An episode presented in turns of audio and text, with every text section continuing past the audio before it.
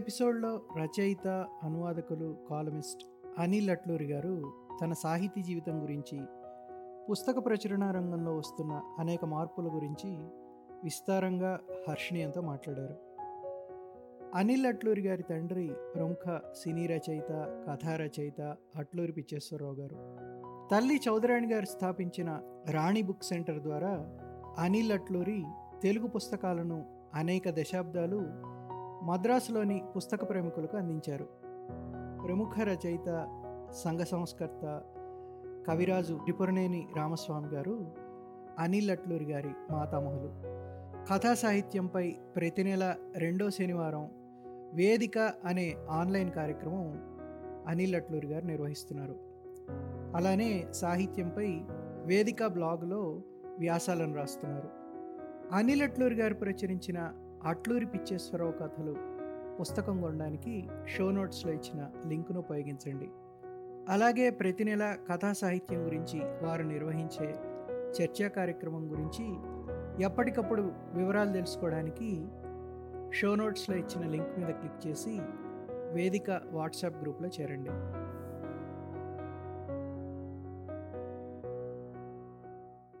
మీ విద్యాభ్యాసం బాల్యం కాలేజీ ఇదంతా ఎలా జరిగింది? అనేది ముందర చెప్తారా. నేను పుట్టింది విజయవాడ. నేను మైగ్రేట్ అయిపోయి వెళ్ళిపోయాం మేము.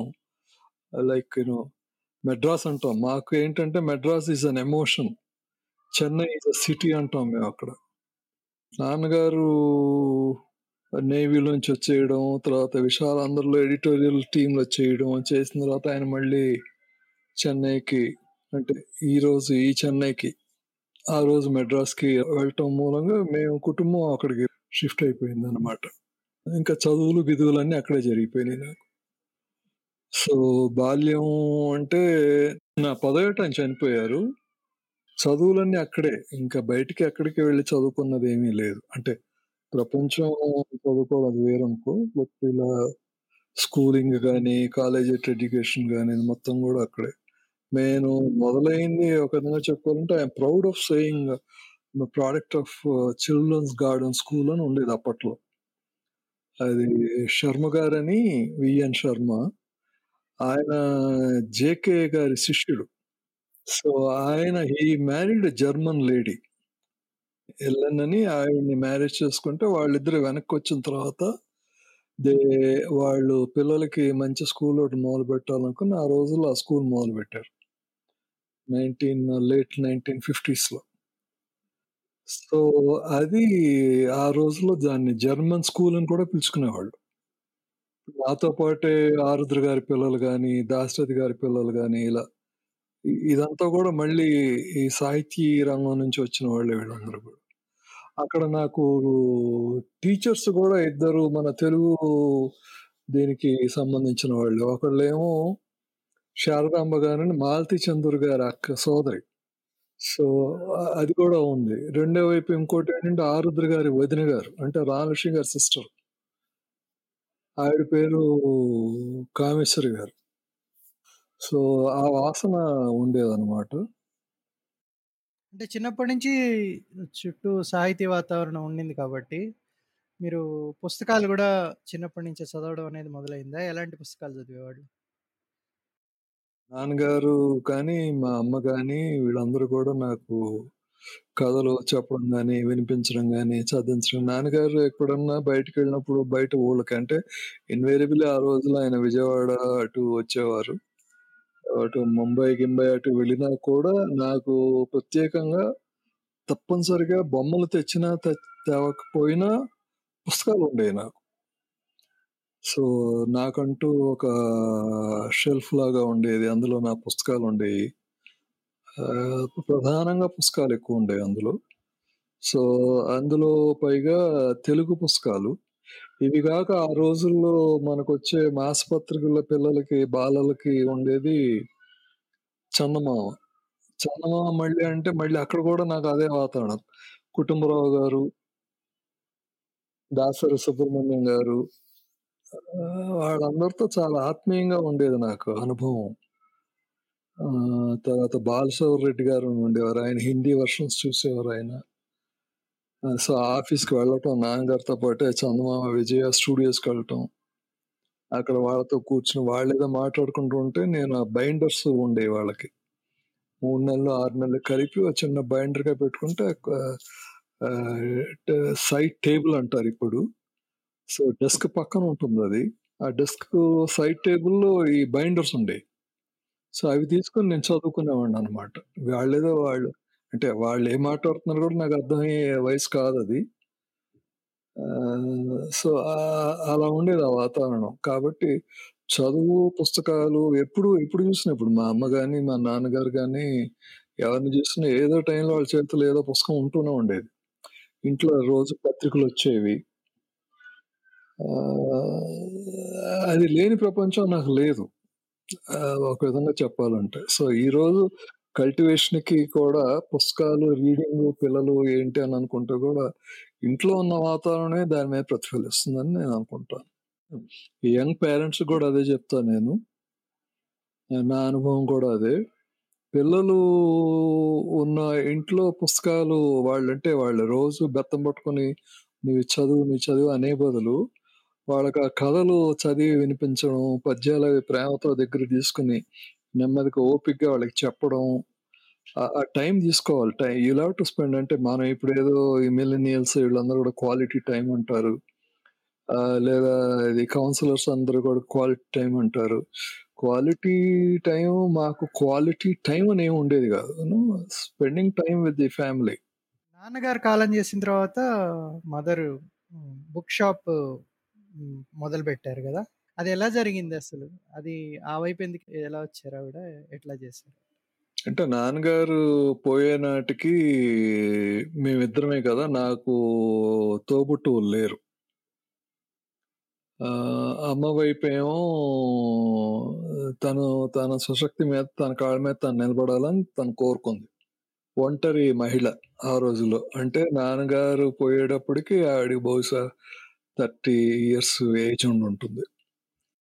హ్మ్. అప్పటికి గోపీచంద్ గారు కూడా చనిపోయారు కదా! నాన్నగారు పోయేటప్పటికి. గోపీచంద్ గారు లేరు. ఆఫ్ కోర్స్ రామస్వామి గారు చాలా ముందరే చనిపోయారు. రామస్వామి గారంటే మా మాతామహులాయన. ఆయన మదరు చనిపోయే అమ్మకి 10 ఏళ్ళ వయసులో ఆయన చనిపోయారు.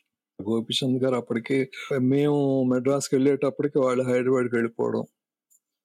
అలా జరిగిందనమాట. బట్ గ గోపీచంద్ గారి పిల్లలందరూ కూడా వి వర్ ఇన్ టచ్ కాన్స్టెంట్‌గా.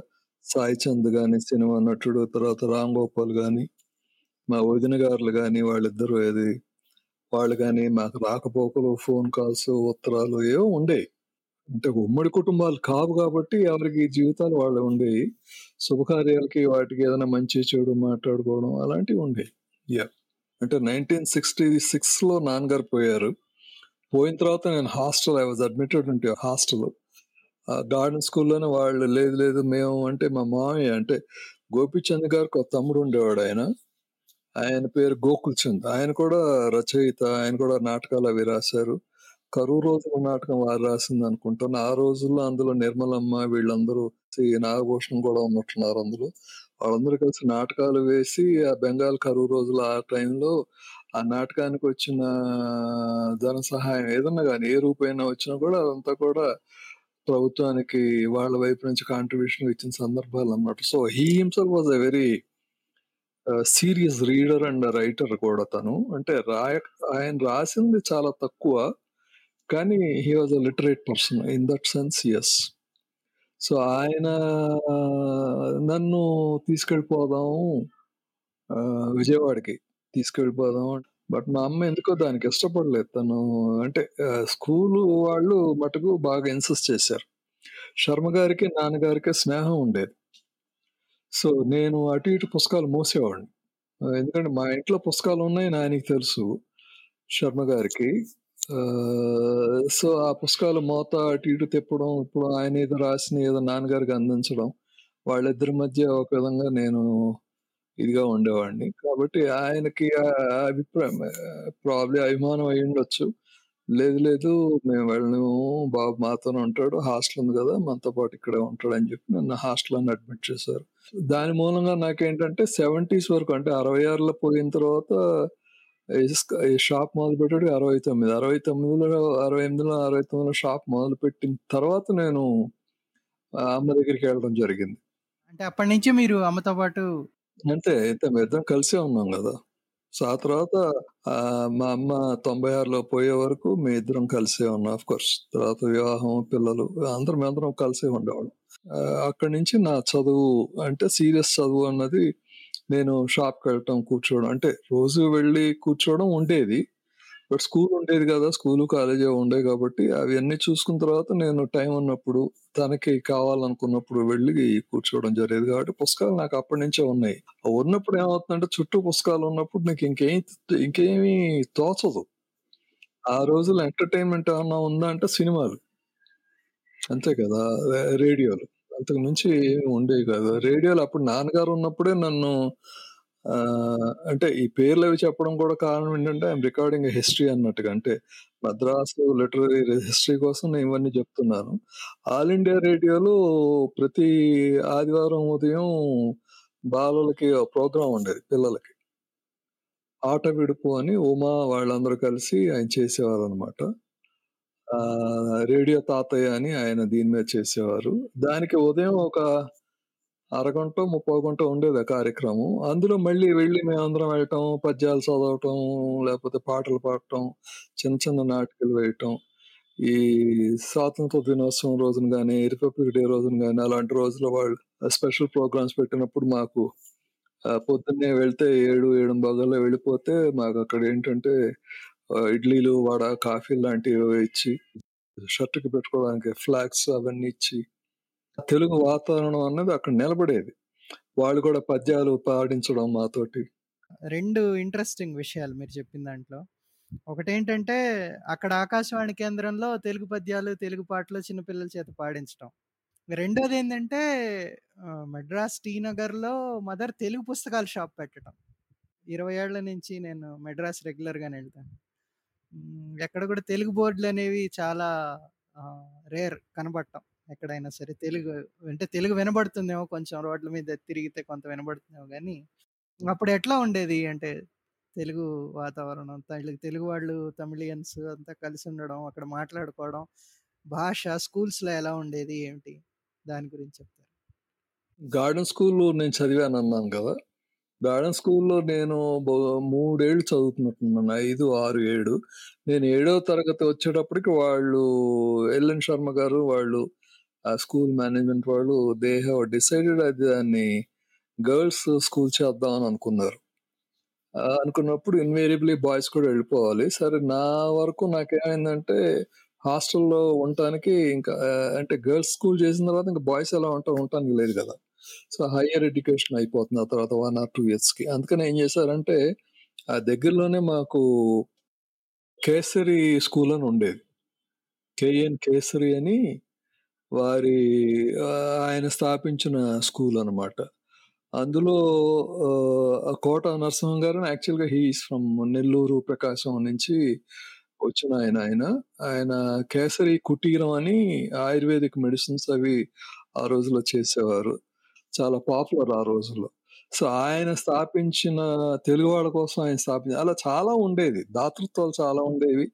విరాళాలు వచ్చేవి దాతలు ఉండేవారు. తెలుగు వాతావరణం చాలా బాగుండేది. చాలా బాగుండేది. తెలుగు, తమిళ వాతావరణం కలిసే ఉండేది. అందులో పెద్దదేం లేదు. నేనెక్కడో కూడా అన్నా నేను అన్నమాట వీడు పొద్దున్న లేచి వీడు తెలుగువాడు లేచి ఆ దినతంది అది చదివినా కూడా కాఫీ తాగుతా చదువుకున్నా కూడా దినతందంటే అంటే డైలీ తమిళ న్యూస్ పేపర్. మనకిక్కడ ఈ రోజున ఈనాడు అలాగా ఆ రోజుల్లో అలా ఉండే పత్రిక. పొద్దునే చదువుకున్నా కూడా ఇంట్లో వాళ్ళు మాట్లాడుకునేది తెలుగే. రోడ్డు మీదకి వచ్చి వాళ్ళు చేసుకునే వ్యాపారాలు కానీ ఉద్యోగాలు కానీ ఇవన్నీ కూడా వాళ్ళు ఆ భాష ఏ భాష అయితే అవసరమో ఆ భాష వాడుకునేవారు. అది తెలుగు కావచ్చు, తమిళం కావచ్చు ఇంగ్లీష్ కావచ్చు. కొన్ని సందర్భాల్లో అవి హిందీ కూడా కావచ్చు. అలా కూడా వాతావరణం తెలుగు వాతావరణం ఉండేది. సాహిత్యంగా కానీ సాంస్కృతికంగా కానీ చాలా చక్కగా ఉండేది అప్పట్లో. నాటకాలు వేసుకునే వాళ్ళు అక్కడ దాదాపు ప్రతి ఆదివారం మార్నింగ్ ఉదయం పూట తెలుగు సినిమాలు పాత సినిమాలవి తీసుకొచ్చి వేయించేవారు. ఆ వాతావరణం బాగుండేది. చాలా చక్కగా ఉండేది. మేము కూడా మా షాప్ వైపు పంతొమ్మిది వందల అరవై ఎనిమిది తొమ్మిది అంటే 70 ఆ ప్రాంతాల నుంచి మేము కూడా రాణి బుక్ సెంటర్ ఉన్న ఆ ప్రాంగణంలోని అందులోనే వెనక మాకు చిన్న థియేటర్ లాగా ఉండేది. ఓపెన్ స్పేస్ కొంత చిన్న థియేటర్ మినీ థియేటర్ అనేవారు.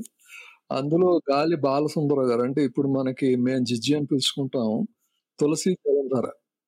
వాడి గారు ఆయన అక్కడ ఆయన అద్దెకుండేవారు. మేమందరం అందులోనే అద్దెకుండేవాళ్ళం అది. ఆ ప్రాపర్టీ మొత్తం కూడా అక్కడ అక్కడ అవి వేయడం జరిగేదనమాట. నాటకాలు కానీ, చిట్టిబాబు గారు రావటం, వీణ కానీ ఇవన్నీ కూడా అక్కడ మేము మళ్ళీ సాంస్కృతికంగా అక్కడ మేము మళ్ళీ చిన్న చిన్న eight MM, 16 MM theatres screens తీసుకొచ్చి మేము సినిమాలు వేసేవాళ్ళం ఈ ఈ సాహిత్యం ఇలా జరిగే సందర్భాల్లోనే మాకు బిఎస్ఆర్ కృష్ణ గారని యూఎస్ఏ అమెరికన్ దీనిలో సెంటర్‌లో ఆయన అమెరికన్ రిపోర్టర్. ఇద్దరు ప్రముఖంగా ఆ రోజుల్లో ఇద్దరు ప్రముఖంగా ఉండేవాళ్ళు. సుబ్బయ్య గారును కృష్ణ గారు. ఆయన కృష్ణ గారు వారింట్లోనేమో ఇది కూడా 1970స్ ఆ ప్రాంతాల్లో అనుకుంటాను. రచన అని వారింట్లోనే ఆయన ఈవినింగ్ మీటింగ్స్ పెట్టేవారు. సాహిత్య సభలు. వచ్చిన వాళ్ళ ఓ 25, 30 మంది వచ్చేవాడు కూర్చున్నాడు అక్కడ కూర్చుని కాసేపు కబుర్లు చెప్పుకుంటూ సాహిత్యం మీద చర్చలేవో జరుగుతుండేవి. మేమేంది అప్పుడు చిన్నపిల్లలమే కదా! ఏదో కాఫీలు, టీలు, సమోసాలు, బిస్కెట్లు అటు ఇటు అందించడం. మధ్యలో పోయి వాళ్ళు ఏం మాట్లాడుతున్నారో అని వింటూ ఉండడం కొంచెం ఆసక్తి ఉండేది. అలా జరిగేదనమాట. ఆ తర్వాత అది మేము మా షాప్ రాణి బుక్స్ ఉన్నంతకాలం ఉన్నంత కాలం ప్రతి నెల రెండవ ఆదివారం సాయంత్రం ఎందుకంటే సో, సెలవు రోజులు అనుకున్న రోజున మటుకు వెనక షాప్ తెరిచి ఉండేది. అందుకని మేము ప్రముఖంగా ఆదివారాలు షాప్ తెరిచి ఉంచడానికి కారణం అది. ఉదయం మూసేవాళ్ళం మాకు సెలవు కావాలి ఎలాగో. మాకు రెస్ట్ కావాలి కదా! సో, అందుకని మేము పగలు ఆదివారం ఉదయం మూసేసిన ఆదివారం సాయంత్రం షాప్ తెరిచింది ఈ సాహిత్య సభల కోసమే. వ్యాపార దృక్పథం ఏమాత్రం లేదు అందులో.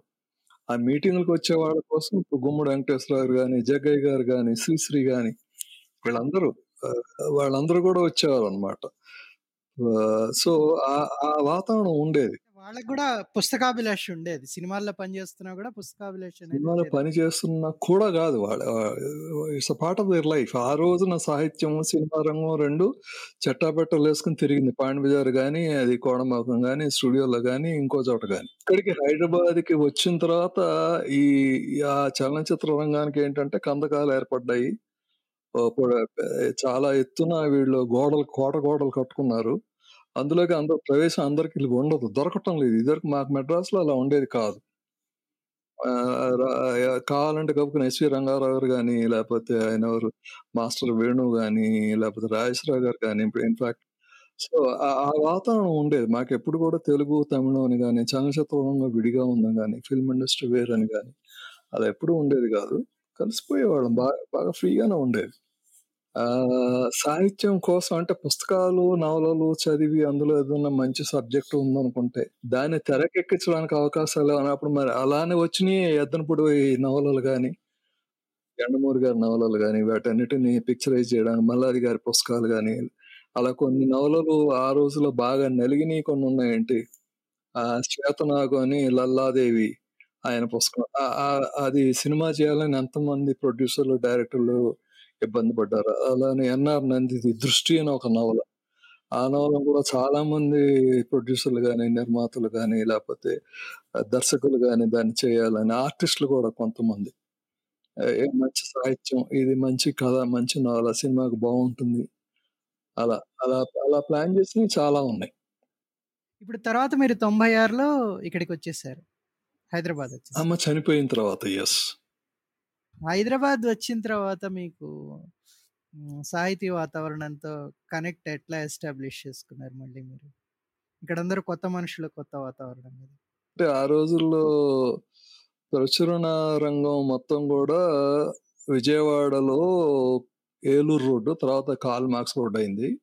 ఆ రోడ్డులో ఉండేవాళ్ళు ప్రచురణ సంస్థలన్నీ కూడా పుస్తకాలన్నీ కూడా అక్కడి నుంచే వచ్చేవి ప్రధానంగా.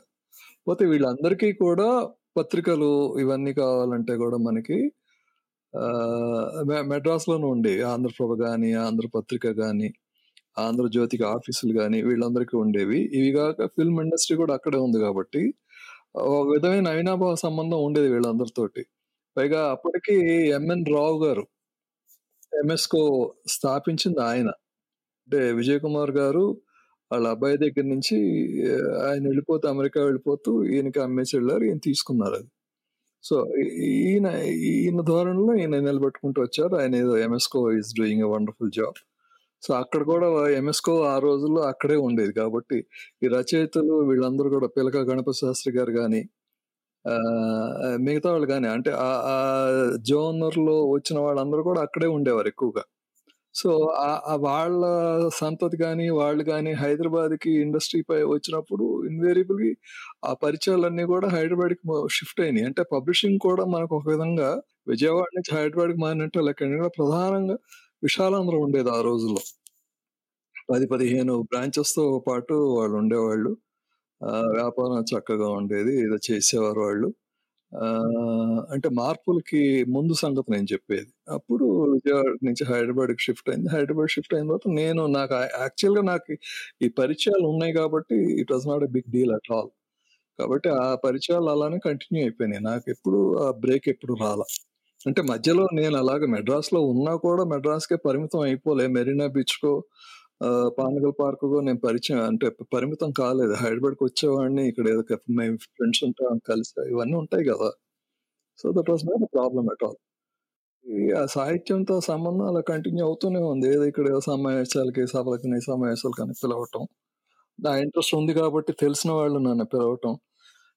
మద్రాసు నుంచి తెలుగు పాత్రికేయులు కానీ వీళ్ళు కానీ హైదరాబాద్కి వచ్చిన తర్వాత కూడా మేము టచ్లో ఉంటాం. ఇప్పుడు మీరు పత్రికల్లో కూడా వ్యాసాలు అనేది రాస్తూ వచ్చారు కదా. ఇక్కడికి వచ్చిన తర్వాత కూడా అది కంటిన్యూ అయింటుంది కదా. ఆబ్వియస్ హైదరాబాద్ వచ్చిన తర్వాత కూడా మీరు ఆంధ్ర జ్యోతిలో దాదాపు రెండు మూడేళ్ళు రాసినట్టున్నాను నాకు. అంటే పీరియడ్ నాకు గుర్తులేదు కానీ రెండు కాలమ్స్ ఒకటేమో ఇంగ్లీష్ భాష మీద చేశాను. ఈ పదం అని ఒకటి చేశాను. అది అంటే లర్న్ థర్టీ డేస్ తెలుగు అలా కాకుండా స్పోకన్ ఇంగ్లీష్ అలా కాకుండా వినూత్నంగా చేశాను. అది I think thanks got to I think I should be grateful to Ramachandramurthy గారు అది ఎడిటర్గా ఉండేవారు. సో ఆయన ఆయన ఎడిటోరియల్ దీనిలో ఉన్నప్పుడు అదొకటి రాశాను. తర్వాత అలానే ఈ యంగర్ జనరేషన్కి హెచ్ఆర్ ఇష్యూస్ వాటి మీద వాళ్ళ ఎంప్లాయబిలిటీస్ సాఫ్ట్ స్కిల్స్ వాటి మీద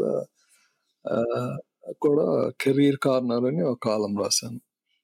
అది వాళ్ళకి దాదాపు దిక్సూచని విడిగానే పుల్అవుట్ లాగా వచ్చేది అది. ఇప్పుడు ఆ సండే ఆదివారం ఎలా వస్తుందో అలా మ్యాగజైన్ అలా వచ్చేది. సో ఎవ్రీ వీక్ ఆ రెండిటికి నా కాంట్రిబ్యూషన్ ఉండేది. ఇప్పుడు మీరు కథలు రాయడం అనేది ఎప్పుడు మొదలు పెట్టారు దాంట్లో కథా రచనలో మీ అనుభవాలు ఏంటి I think two thousand fifteen లోనో ఫోర్టీన్ సిక్స్టీన్లోనే ఇప్పుడు మొదలైనట్టుంది నా మొదటి కథ. అదొకటే గుర్తుంది నాకు నా first story appeared in Andhrajyothi ఆదివారం. సో అదితి అని సైకోసమాటిక్ డిజార్డర్ మీద నా జీవితంలో నేను చూసిన మద్రాసులో నా రాణి బుక్ సెంటర్లో చూసిన ఒక అనుభవం అది. ఒక ఫ్యామిలీలో జరిగిన కథ అది. అది అలా నిలబడిపోయింది. అలా రాసిన కథ అదొకటి. సో రెండోది ఏంటంటే చెప్పదగ్గనది ఏంటంటే ఓకే పత్రికలు లేవు ఇప్పుడు. అప్పటికే పత్రికలు లేవులే తగ్గిపోతూ వచ్చినాయి కానీ ఇప్పుడు అసలు దాదాపుగా మనకి వారపత్రిక అంటూ సాంకేతికంగా మనం చెప్పుకోవాలంటే ఉన్నది ఒకటే వారపత్రిక అది అది స్వాతి. ఇవి కాక విడిగా పెద్ద పెద్ద వారపత్రికలు ఏం లేవు. సో వారపత్రిక కాంట్రిబ్యూషన్ అదేం ఉండదు.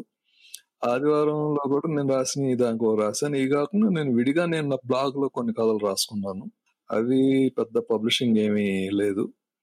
బహుశా నేను గరిష్టంగా నేను రాసుంటే బహుశా పదిహేను కథలు రాసుంటాను ఇప్పటిదాకా. వెబ్సైట్స్లో కథలు ఉన్నాయి నిన్న ఒక కథ నేను షేర్ చేసుకున్నాను. అది యాక్చువల్గా నేనే మర్చిపోయాను. అది కూడా ఆ కథ కూడా రెండు వేల పదిహేను. ఎస్ రెండు వేల పదిహేనులో మే నెల అంటే ఈ నెలే. ఐదు ఐదు సంవత్సరాలైన కథ వచ్చి. ఆ కథ ఏంటంటే అప్పట్లో రెండు వేల పదిహేను ఆ ప్రాంతాల్లో పద్నాలుగు పదిహేను ఆ ప్రాంతాల్లో అనుకుంటా మీటు ఒక ఉద్యమం జరుగుతూ ఉంది.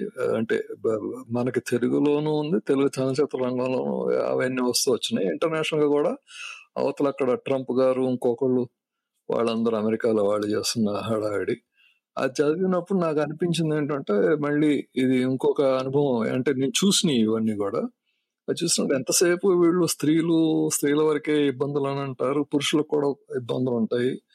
ఆ, అలా కాకుండా ఇంకేదైనా మనం చెప్పగలిగింది ఏమన్నా ఉందా? ఈ ఇష్యూ మీద అని అనుకున్నప్పుడు పెడోఫైల్స్ అన్న దాని మీద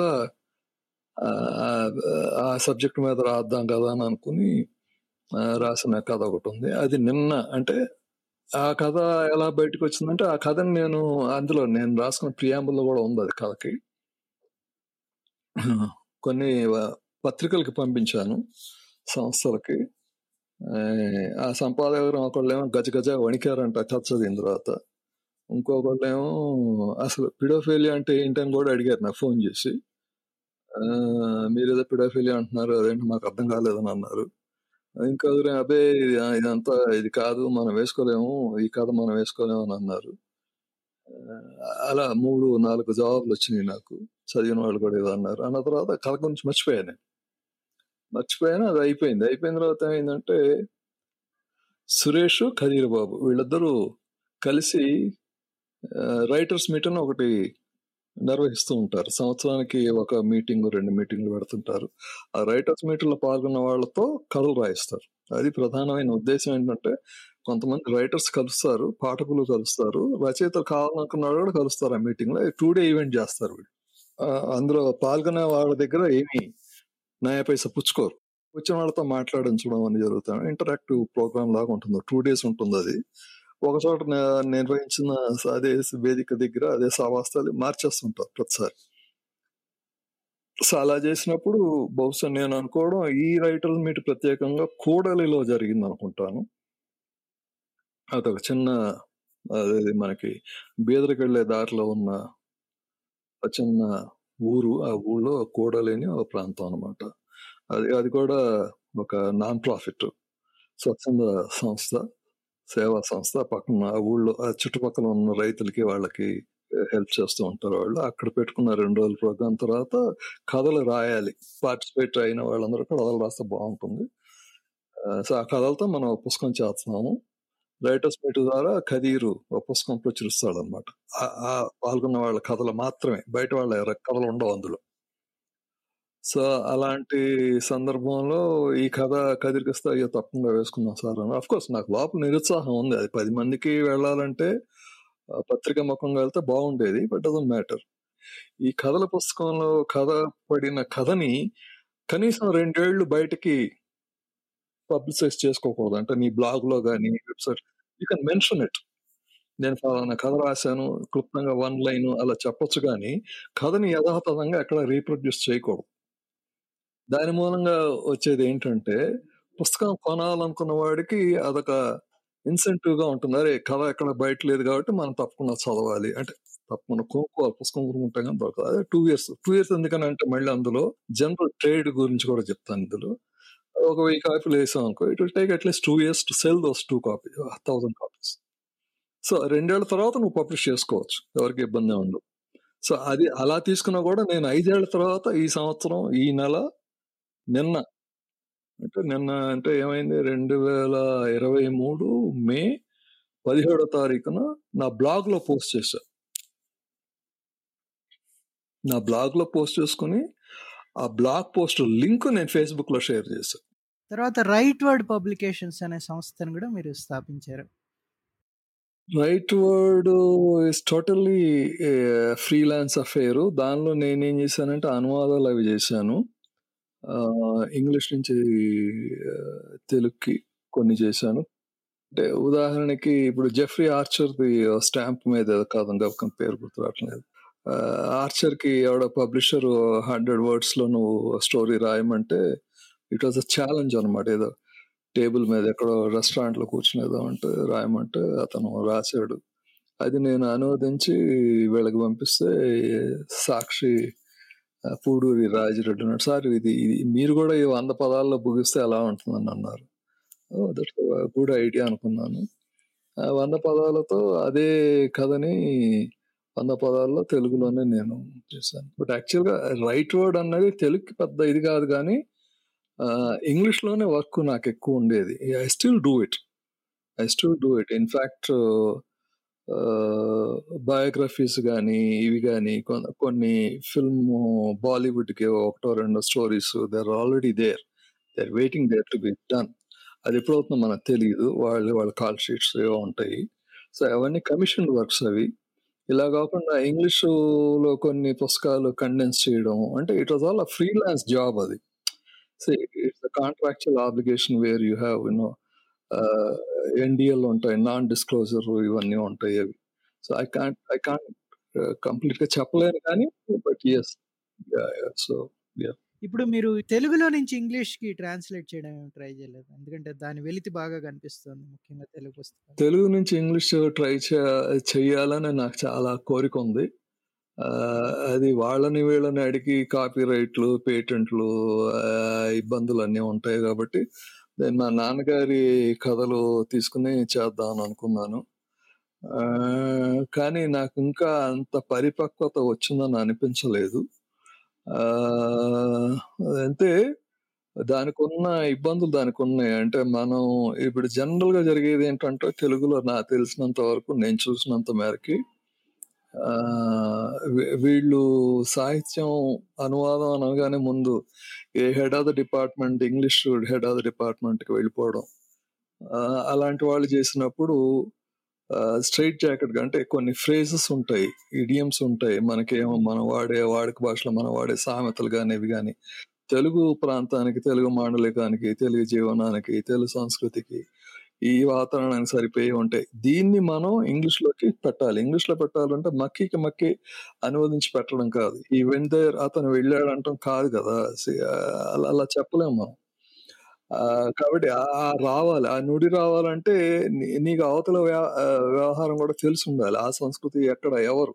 నీ రీడర్ అవ్వడం నీకు తెలియాలి కదా. ఇంగ్లీష్లో కూడా నేను రీడర్ అవ్వడం నీకు తెలియాలి. ఈ ఇబ్బందులు ఉన్నాయి. ఇవి రెండు కాకుండా ఇవి రెండు దాటిన తర్వాత మనకు మూడో ఇబ్బంది ఏంటంటే పబ్లిషర్ కావాలి. ఎవరు పబ్లిష్ చేస్తారు ఈ పుస్తకాన్ని పుస్తకాలు చదివే వాళ్ళు తగ్గిపోయారు. దానికి ఒక కారణం ఏంటంటే పుస్తకాలని రీడర్స్ దగ్గరికి తీసుకెళ్ళే వ్యవస్థ అంటూ లేకపోయింది ఇప్పుడు.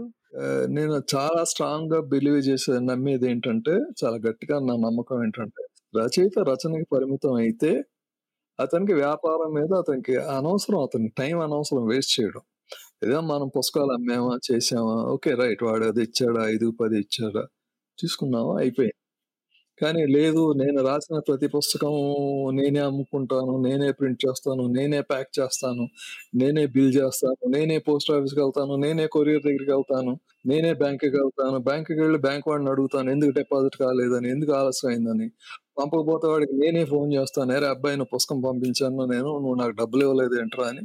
వాడి పొద్దున్న నుంచి సాయంత్రం దాకా నేనే చేస్తాను ఇది ఇంత చేసే బదులు ఈ రచన ఏమైంది? సో అది కాదు. If you are good at writing if you think you your job is to write పబ్లిషర్కి ఇచ్చేయి. అతను ఎవరు చేస్తారు అతను చేస్తే నీకు నచ్చిన వాడు నీకు నమ్మిన వాడు నమ్మకం కలిగే వరకు ఉంటారు. ప్రతి చోట ఇప్పుడు ప్రతి వ్యవస్థలోనూ ఎవరో ఒకళ్ళు ఉంటారు. సరిగ్గా చేయని వాళ్ళు కొంత చేసేవాళ్ళు ఉంటారు. చేసేవాళ్ళకి ఒకటి రెండు సార్లు చేతులు కాదు ఇట్ డజంట్ మ్యాటర్ నేను చాలా బలంగా నమ్మేది ఇంకో నా నమ్మకం ఏంటంటే there is no connect between the reader and the writer and the publisher తెలుగులో. మనకున్న పెద్ద ప్రాబ్లం అది. వాల్యూమ్స్ లేకపోవడం అవన్నీ కదా సెకండరీ. వాల్యూమ్స్ లేవు అనుకున్నాం కాసేపు. ఎందుకని మరి నేను ఎక్కడో ఉటంకించాను కూడా ఐ థింక్. ఈ కొన్ని పుస్తకాలు వేలలో అమ్మారు ఈ మధ్య కాలంలో. టానా వాళ్ళ పుస్తకాలు ఏవో వచ్చినాయి ఆట వాళ్ళ పుస్తకాలు ఏవో వచ్చినాయి. వేలలో అమ్మారు వాళ్ళే. మల్టిపుల్ ఎడిషన్స్ వెళ్ళినాయి ఆ పుస్తకాలు. ది నావల్ కాంటెంట్ బాగుంది. అంతేగా? ఆ వంటకం బాగుంది కాబట్టి వాడు హోటల్కి వెళ్తాడు అది తింటాడు. ఫలానా హోటల్లో నాకు ఫలానా దోశ దోశలో వాడు వాడే టమాటో పచ్చడో లేకపోతే బాంబే చట్నీయో ఏదో వాటెవర్ అదేదో బాగుంది కాబట్టి పీపుల్ ఫ్లాక్ దేర్ అంతే కదా?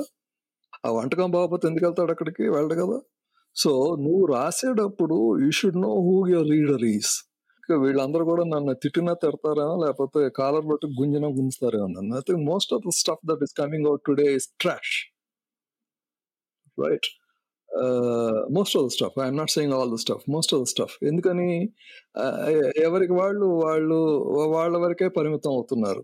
ఆ మధ్య ఎవరినో ఒక అతను ఎవరు ఎవరినో ఒక రచయితను అడిగాను. లేదు ఇది ఇది కాదు కదా! నువ్వు అది చదివితే బాగుండదు ఏమండి అనిల్ గారు మీకు చదవాలనుకుంటే మీరు అవే చదువుకోండి. మీకు రాజశాస్త్రం ఇష్టమా? రాజశాస్త్రం చదువుకోండి. మమ్మల్ని ఎందుకు రాజశాస్త్రంలో రాయమని నేను రాజశాస్త్రంలో రాయమంటున్నా. నేను అనేది ఏంటంటే రాజశాస్త్రి కూడా రాశాడు. కుటుంబరావు రాశాడు. నీ నీకు ఇంతకు ముందు రాసిన వాళ్ళు ఉన్నారు. వాళ్ళు ఏం రాశారు? ఎలా రాశారు? అనేది నువ్వు చదివితే నీకు కొంత అర్థం అవుతుంది దాకి ఒత్తుండాలా? పాకి ఒత్తుండాలా? దేనికి దీర్ఘం ఉండాలి? దేనికి ఫుల్ స్టాప్ ఉండాలి? అసలు కోటేషన్ ఉండాలా? అక్కర్లేదా? ఇవన్నీ ఉంచి రాసుకుంటున్నారా మీరు? లేదు కదా ఇప్పుడు సగం సాహిత్యం మనం చూస్తే అదేంటంటే నాకు మాండలికం అంటారు. మాండలికం వాడు నేను కాదంటం లేదు. మరి మాండలికం అనుకున్నప్పుడు ప్రధానంగా వచ్చే సమస్యలు ఏంటంటే అందరికీ అన్ని మాండలికాలు అర్థం కావు. ఆహ్, ఈ భాషకి సంబంధించి ఏదైనా కానీ భాష కావచ్చు, ఇంకోటి కావచ్చు. ఏదైనా కానీ అవతల వ్యక్తికి తెలియజేయడమే. అది వ్యక్తి కావచ్చు, ఇంకోటి కావచ్చు, ఇంకోటి కావచ్చు. అనిమల్స్కైనా మనం చెప్పినప్పుడు అవతల వాళ్ళకి అర్థం కావాలి కదా మాండలికం అందరికి అర్థం కాదు అని అనుకున్నప్పుడు ఇంకోటి కూడా ఉంది. రెండు పద్ధతులు. ఒకటి నువ్వు తెలియజెప్పడం. ఆ భాష ఇది కాదు. ఈ పదానికంటే నువ్వు ఒక కథో, ఒక కవిత ఏదో రాసినప్పుడు కింద ఫుట్ నోట్స్ ఇస్తారు. ఏదో ఒక నవల అనుకుంటే ఎండ్ నోట్స్ ఉంటాయి. అందులో మనం ఇస్తాం. ఈ పదానికి అర్థం ఇది అని చెప్పడం అన్నమాట. So, at the end of the పుస్తకం చివరి పుస్తకంలో కూడా మనం అనోటేషన్స్ కానీ ఇంకో పద్ధతులు కానీ ఈ ఈ వివరాలన్నీ ఇవ్వడం జరుగుతుంది. ఇప్పుడు పొద్దుటి నుంచి సాయంత్రం దాకా నువ్వు మొబైల్ ఓపెన్ చేస్తే కానీ రోడ్డు మీద బస్సులో వెళ్తున్నా కానీ కార్‌లో వెళ్తున్నా కానీ నువ్వు ఫ్లైట్‌లో వెళ్తున్నా కానీ there so much of information that is be bombarded with right? అంత బొంబార్డ్‌మెంట్ ఉన్నప్పుడు అంత అంత విషయం నీ మీదకొచ్చి మీద పడిపోతూ ఉంటే తరలు తరలుగా అలలలలుగా పడిపోతుంటే నువ్వు మునిగిపోయే సందర్భంలో అయ్యా బాబు నాకు కూడా ఒక పుస్తకం రాశాను. నా కథ ఒకటి వచ్చింది నా నా కవిత ఒకటొచ్చిందని నువ్వు నువ్వు చెప్పడంలో తప్పు లేదు. నువ్వు చెప్పాలి. చెప్పిన తర్వాత అతను చదువుతాడా? కొంటాడా? ఉచితంగా తీసుకుంటాడా? అన్నది అది అతని అది అతని ఇష్టం అది. దానికి నువ్వు అసలు నువ్వు రాసిందే నాసిరకం రాసేసి నువ్వు వెళ్ళిపోయి నువ్వు నా పుస్తకం ఎవడు చదవటం లేదంటే వాట్ డు యూ మీన్? అంటే ఇప్పుడు మీ ఉద్దేశంలో క్వాలిటీ ఉన్న పుస్తకాలు కొన్నైతే వస్తున్నాయి. అది 10% అనుకుందాం. డెఫినిట్‌గా. There are no percentages. There are no percentages. Yes. So, quality బాగుంది పుస్తకంలో అంటే. ఆహ్, ఈ పంపిణీ అనేది గూడా ఒకటుంటుంది గదా! పుస్తకాల పంపిణీ అనేది ఒకటుంటుంది. యెస్. ఆహ్, దాని మీద ఇప్పుడు పుస్తకాల పంపిణీ మీద, ప్రచురణల మీద మీ అభిప్రాయం ఏంటి? ఎలా జరుగుతుందంటారు తెలుగులో? పంపిణీ లేదు. పంపిణీ చతికిల పడింది కదా! పంపిణీ చతికిలు పడిందంటే ఉన్నవాళ్ళు నేను మళ్ళీ అది కాంట్రవర్షియల్ థింగ్ కాంట్రోవర్షియల్ నువ్వు లాగుతున్నావు నన్ను. బట్ ఎనీవే 2, 3 పెద్ద సంస్థలు ఉన్నాయి వాళ్ళందరూ ఏం చేశారు? మొదట వాళ్ళు అమ్ముకోవడం మొదలుపెట్టారు. అంటే వాళ్ళ ఒక ఒక ప్రాంతంలో, ఒక కాలంలో, ఒక నిర్ణీత కాలంలో సమాజానికి ఇలాంటి సాహిత్యం కావాలన్నది వాళ్ళు ఏదో ప్రెసర్ చేసుకుంటూ దాని ప్రకారం వాళ్ళు వేసుకుంటూ వచ్చారు. ఆ రోజుల్లో సాంకేతికంగా మనకి ఇందాక నేను అన్నట్టుగా మద్రాసు గురించి నేను మాట్లాడుతున్నప్పుడు ఎంటర్‌టైన్‌మెంట్ లేదు ఆ రోజుల్లో. పుస్తకాలును, సినిమాలు, డాన్సులు, డ్రామాలు తప్పితే ఈ డిజిటల్ మీడియా ఆన్‌లైన్, ఇంటర్నెట్, వెబ్‌లు, ఐఓటీలు ఇవేవి లేవు ఆ రోజుల్లో. ఫేస్‌బుక్ లేదు. ఇంకోటి లేదు. ఇంకోటి లేదు. రైట్. సో, ఆ రోజుల్లో ఏమయ్యేది పుస్తకాలు చదువుకోవడం పద్ధతిగా ఉండేది. సో, పుస్తకాలు ఎప్పుడైతే చదువుతున్నా తర్వాత లెండింగ్ లైబ్రరీస్ మొదలైనవి లెండింగ్ లైబ్రరీస్ మొదలైనప్పుడు ఏమైందంటే పది మంది పది కాపీలు కొనుక్కునే సందర్భం అంటే అప్పటికేమున్నాయి మామూలుగా మనకి రెండు రూపాయలు ఐదు రూపాయలు పది రూపాయలు మాక్సిమం అంతే. శరత్ సాహిత్యం సెట్ బహుశా ఆ రోజులో నాకు గుర్తున్నంత వరకు యాభై రూపాయలు అరవై రూపాయలు ఉండేది. అదే సూర్యనారాయణ అకౌంట్ మహా అయితే వంద రూపాయలు ఉండేది అంటే మూడు వాల్యూమ్స్ అది సో, ఆ దీనిలో ఆలోచించినప్పుడు మనకి ఒక పాట కూడా అలా పుస్తకాలు కొనుక్కునే సందర్భంలో వచ్చి లేదు ఈ ఈ ఈ రూ. 2 పుస్తకం అక్కర్లేదు. నువ్వు చదివితే పా పావలాతో నీకు ఈ నవల నువ్వు చదువుకోవచ్చు. అంటే నువ్వు అక్కడే నిలబడి చదువుకోవడం ఒక పద్ధతి. ఇంటికి తీసుకెళ్ళి చదువుకొని తీసుకొచ్చి చేయడం ఇంకో పద్ధతి. ఆ రోజులంతా ఐదు రూపాయలు పది రూపాయలు డిపాజిట్ చేస్తే నీ పరిచయాన్ని బట్టి, నీ ముఖానందాన్ని బట్టి వాడు లైబ్రరీ ఇవ్వడు. ఒక పుస్తకంతో మొదలయ్యేవాడు 3, 4, 5, 10 అలా ఇచ్చేవాడు. ఈ లెండింగ్ లైబ్రరీలు ఎంతవరకు ఉన్నాయంటే నేను పేర్లు చెప్పకూడదు. చెప్పను కూడా. విజయవాడ నుంచి ఆంగ్ల సాహిత్యం కోసం మద్రాసుకొచ్చి నా దగ్గర కూర్చుని నాతో పాటు నేను తీసుకెళ్ళి పరిచయం చేసి పది పదిహేను పుస్తకాలు ఒక్కోసారి 25 పుస్తకాలు సంచులు వేసి వాళ్ళు తీసుకెళ్ళిపోయి మళ్ళీ రిటర్న్ చేసే అంత స్టేజ్కి తీసుకు వచ్చేవాళ్ళు మెడ్రాస్లో. రాణి బుక్స్ ఉండగా. సో వీడియో పార్లర్లు వచ్చినాయి వీడియోలు వచ్చినాయి సీవీలు డివిడీలు. ఇదివరకు టీవీలు మనకి ముందు హాల్లో ఒక చోటే ఉండేది. ఇప్పుడు టీవీ ఏమైంది? హాల్ నుంచి బెడ్రూమ్కి వెళ్ళింది. అంటే హాల్లోనూ ఉంది బెడ్రూమ్లోనూ ఉంది. ఇవి రెండు కాకుండా ఈ రోజుల్లో ఏమైంది? అది మీ జేబులోకి వచ్చింది. సో ప్రతి వాడికి జేబులో ఉంది. అది ఇదివరకు అయితే ముప్పై నాలుగు ఏళ్ళు దాటిన తర్వాత ఉండేదేమో అది. ఇప్పుడు ఏమైంది? పదేళ్ళ పిల్లలకు కూడా అది ఇస్తున్నారు. సో వాడికి ఏమైంది? ఎంటర్టైన్మెంట్ వాడికి దాదాపు స్విచ్ చేస్తే ఎంటర్టైన్మెంట్ వాడికి. చదివేటప్పుడు ఏమవుతుందంటే పుస్తకం చదవాలి అంటే చదవాలంటే వాడు వాడు తన జీవితంలో తన అనుభవంలోంచి వచ్చిన దానిలోంచి ఆకళింపు చేసుకుని ఆ వాక్యానికి ఆ పదానికి ఆ వాక్యానికి ఆ పారాగ్రాఫ్కి ఆ పేజీకి ఆ కథకి ఆ సీక్వెన్స్లో ఆ క్యారెక్టర్ని అతను జీర్ణం చేసుకుని అర్థం చేసుకోవడానికి బుర్ర ఉపయోగించాలి. అంతేగా? అది లేకపోతే నీకు అది కథ అర్థం కాదు కదా? అది ఒకవైపు రెండో వైపు ఇప్పుడు అవతల ఆర్గ్యుమెంట్ ఏంటంటే again I'm not quoting name అవతల ఆర్గ్యుమెంట్ ఏంటంటే ఆ, చదవలేని వాడు పది రూపాయలు పెట్టి చదవలేని వాడు పావలాగి చదువుకుంటున్నాడు కదా అంటే పుస్తకం ఆ మేరకు అందింది కదా అని. ఇప్పుడు ఇది ఎలా ఉంటుందంటే మొన్న మొన్న కూడా ఎవరో అడిగారు నన్ను ఎక్కడ ఎక్కడ ఆన్లైన్లో ఏదో ఐజీలోనో ఎక్కడో ఎవరో అడిగారు. అందరూ పుస్తకాలు కొనుక్కుని చదవలేరు కదా అని. చదవలేరు కాబట్టి పీడిఎఫ్లు ఇచ్చేయమంటావా? అతను పీడిఎఫ్లో అడిగాడు. సో ఇప్పుడు మనకి మనకు సోషల్ మీడియాలో ఎదుర్కొన్న పెద్ద ఇదేంటంటే అలానే కొన్ని టెలిగ్రామ్లో వాటిల్లో వాట్సాప్లో ఇవన్నీ ఉన్నాయి. వీటన్నిటిలో జరిగేది అంటే వాళ్ళు ఏంటంటే ఇప్పుడు పెద్ద ఆర్గ్యుమెంట్ ఏంటంటే వాళ్ళు ఏంటంటే మేము సంఘ సేవ చేస్తున్నాం మేము తెలుగు సేవ చేస్తున్నాం అన్నది వాళ్ళ అభిప్రాయం.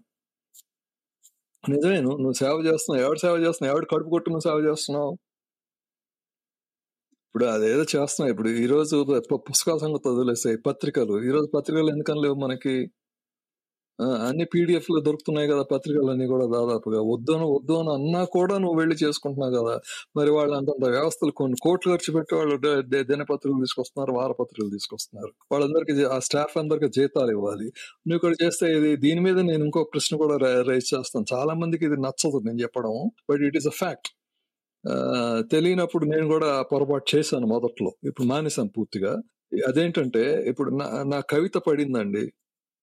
ఉదాహరణకి నా కవిత సాక్షిలోనో వివిధలోనో లేకపోతే ఎన్నో పత్రికలు పడి నమస్తే తెలంగాణలోనో ఏదో పత్రికలో నాది పడింది ప్రజాశక్తిలోనో ఏదో పత్రికలో నా విశాలాంధ్రలో నా కవిత ఏదో పడింది లేదా నా కథ పడింది. కథ పడిన వెంబటే ఏం చేస్తానంటే ఆ రోజు సెలవారులో నాలుగున్నర నుంచి వెయిట్ చేస్తాను నేను దానికోసం.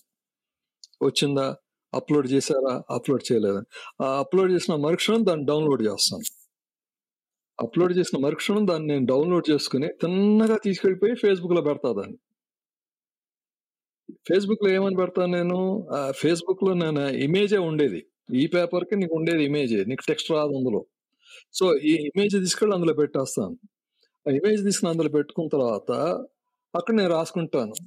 ఇదిగో బాబులు అమ్మలు తల్లులు ఇదిగోండి మిత్రులారా నేను రాసిన అద్భుతమైన కవి మీరు చదివి తరించండి. మీ జన్మ ధన్యం. అని చెప్పి ఏం చేస్తాను? దాన్ని పోస్ట్ చేసేస్తా అక్కడ. వెమటే ఈ లోపు వాడికి ఇంటికి ఆ పేపర్ కూడా వెళ్ళదు. అదేదో వాడి సర్క్యులేషన్లో వాడు ఎక్కడ ఎవరి దగ్గర ఉంటుంది. ఏ వాడు పెట్టేసుకుంటాడు. ఆ బ్రౌజర్ విండో విండోస్లో అయితే డబ్ల్యూఆర్ దీనిలో అయితే మ్యాక్లో అయితే కంట్రోల్ ఆర్ ఏదో కొడతాడు. కొట్టే లోపు వంద లైకులు పడిపోతాయండి దానికి. వాడు ఏం చదివాడో మనకు అర్థం కాదు. పైగా ఇంకోటి ఏంటంటే ఇమేజ్లో నీకు ఆ ఫా నీ- నీకు ఆ రెజల్యూషన్ ఉండదు.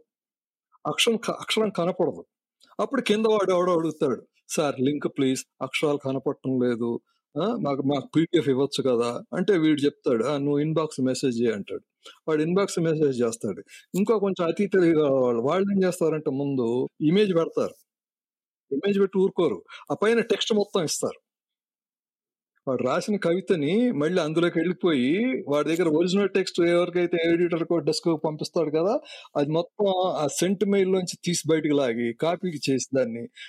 అక్కడేమో కంట్రోల్ సి ఇక్కడేమో కంట్రోల్ వి కొడతాడు. కొట్టి కింద ఇమేజ్ పెడతాడు. అంటే ఒరే నేను రాశాను రా రాసింది ఫలానా పత్రిక వాడు వేసుకున్నాడు నమ్ము. ఆ పత్రిక వేసుకుంది కదా ఇదే. అని వేస్తాడు. ఎంతవరకు కరెక్ట్ అది? వాళ్ళు అంతంత జీతాలు ఇచ్చి ఐదు వేలు పదివేలు పాతిక వేలు యాభై వేలు జీతాలు ఇచ్చి అద్దెలు కట్టుకుంటూ పేపర్ కొనుక్కుని వాళ్ళే ఒకవైపు అలో లక్షణ అని ఇబ్బంది పడుతూ ఉంటే నువ్వు తీసుకొచ్చి అసలు కొనేవాడిని కొననివ్వవు. ఇక్కడ చాలా మందికి చెప్తా నేను అవును సార్ నిజమే సార్ అంటారు. ఒకళ్ళిద్దరు పాపం ఒకటి రెండు రోజులు ఆపుతారు. మూడో రోజు మూడోసారి వాళ్ళకి ఆగదు. ఆగదు. వచ్చి పడిపోతుంది. పడిపోయినప్పుడు కూడా వాళ్ళు అనుకుంటారు. అనిల్ గారు చూడకుండా ఉంటే బాగుండే. అప్పు తీసుకున్న వాడు ఇది ఈ వీధి కాకుండా అవతల వీధిలోకి మొహం తప్పుకుని వెళ్తాడు చూసా? అలా. నేను కూడా ఏం చేస్తానంటే అలాంటి పోస్టులు చూసి చూడనట్టు వెళ్ళిపోతాను. నేను ఎక్నాలజీ కూడా చేయను. ఎందుకంటే నేను ఆల్రెడీ ఆ కవికో ఆ రచయితకో రచయిత్రికో వ్యాసకర్తకో వ్యాసకర్తనికో ఎవరికో వాళ్ళకి చెప్పే ఉంటాను నేను. ఇది పద్ధతి కాదు. ఇలా వద్దు. వాళ్ళకి చెప్పే ఉంటాను నేను. చెప్పినా కూడా వాళ్ళు అవును సార్ అలాగేనండి అని అంటారు. పాపం ఒక వారమో రెండు వారాలు వాగుతారు. ఆగిన తర్వాత వాళ్ళకి ఇంకా ఆగదు. దాన్ని తీసుకొచ్చి పెట్టేస్తారు. మరి వాడు అవ్వాలండి వాడు అన్ని వందల కోట్లు ఖర్చు పెట్టుకుని లేదా పదుల కోట్లే కావచ్చు. మీరు నిజంగా మీకు అంత సేవ చేయాలని ఉంటే ఒక పది కాపీలు కొనండి. పది కాపీలు కొన్నప్పుడు ఆ ప్రశ్నకర్త దగ్గరికి వెళ్ళండి. వెళ్ళి అయ్యా బాబు నేను పది కాపీలు కొంటాను. పది కాపీలు వెయ్యి రూపాయలు అవుతాయి కదా? ఒక ఐదు కాపీకి వంద రూపాయలు అయితే నాకు డిస్కౌంట్ ఇవ్వండి. నేను ఎవరిగా ఉచితంగా పంచి పెడతాను. పంచి పెట్టండి. అలా పంచిపెట్టేవాళ్ళు ఆయన దేవుని మసూన్రావు గారు ఉన్నారు విజయవాడలో. అలా పంచిపెట్టేవారు ఆయన ఎవరు? ఆ, వైజాగ్లో ఆ, పరవస్తు ఆయన ఉన్నాడు. అలా మా తిరుపతిలో మాకు కోట పురుషోత్తం ఉన్నాడు. వీళ్ళందరూ వాళ్ళకి కావాల్సిన మంచి మేము చేయగలిగింది ఇదే అని చెప్పి వాళ్ళకు సమయము సందర్భం అన్ని ఉన్నప్పుడు ఎవరికి ఏం కావాలో ఆ పుస్తకాలన్నీ వాళ్ళు పంచిపెడుతూనే ఉన్నారు. రాజా ఫౌండేషన్ అని ఉంది రేణిగుంటలు అనుకుంటాను. వాళ్ళు చేస్తున్నారు ఈ పుస్తకాలన్నీ. ఆ సందర్భంలో ఈ పుస్తకాలని వాళ్ళు అమ్మడానికి కుదరలేదు. ఎందుకంటే టైమ్స్ ఆఫ్ చేంజ్ దాంతోపాటు వాళ్ళు మారాలి. మారల వాళ్ళు. డిస్ట్రిబ్యూషన్ పాయింట్స్ ఏవైతే ఉన్నాయో వాళ్ళు మారలేదు. కానీ వాళ్ళ ఎక్స్పెన్సెస్ అలానే నిలబడ్డాయి. ఇన్ఫాక్ట్ నిలబడడం కాదు పెరిగినాయి. జీతాలు పెరిగినాయి అద్దెలు పెరిగినాయి. కరెంటు వాడు ప్రభుత్వం పెంచుతూనే ఉంది ఇంకో ట్యాక్సులు పెంచుతూనే ఉన్నాయి అన్ని పెంచుతూనే ఉన్నాయి. సో డబ్బులు ఎక్కడి నుంచి రావాలి? సో అమ్మిని అమ్మినట్టుగా వాళ్ళ వాళ్ళ ఖర్చులకి వాళ్ళ వాళ్ళ ఇన్స్టిట్యూషన్స్కి వాళ్ళ ఎంటిటీకి సరిపోయేటట్టు వాళ్ళు చూసుకున్నారు. ఈలో పొలిటికల్ ఇష్యూస్ సోషల్ ఇష్యూస్ మిగతా అన్ని వచ్చినాయి. సో వాళ్ళందరూ చతికిల పడు సో ఆ పెద్దవి ఎప్పుడైతే అంతకుముందు పర్ఫెక్ట్గా పనిచేసినాయి కూలిపోయినాయి సంస్థలన్నీ. కొనాలి ఆమె కూలిపోయినాయి అంటే they are more or less dysfunctional అయినాయి. ప్రత్యేకంగా మనకేంటంటే మన తెలుగు రాష్ట్రాలకి రెండు రాష్ట్రాలుగా విడిపోయేటప్పటికి అదొక పెద్ద ఇబ్బంది అయిపోయింది.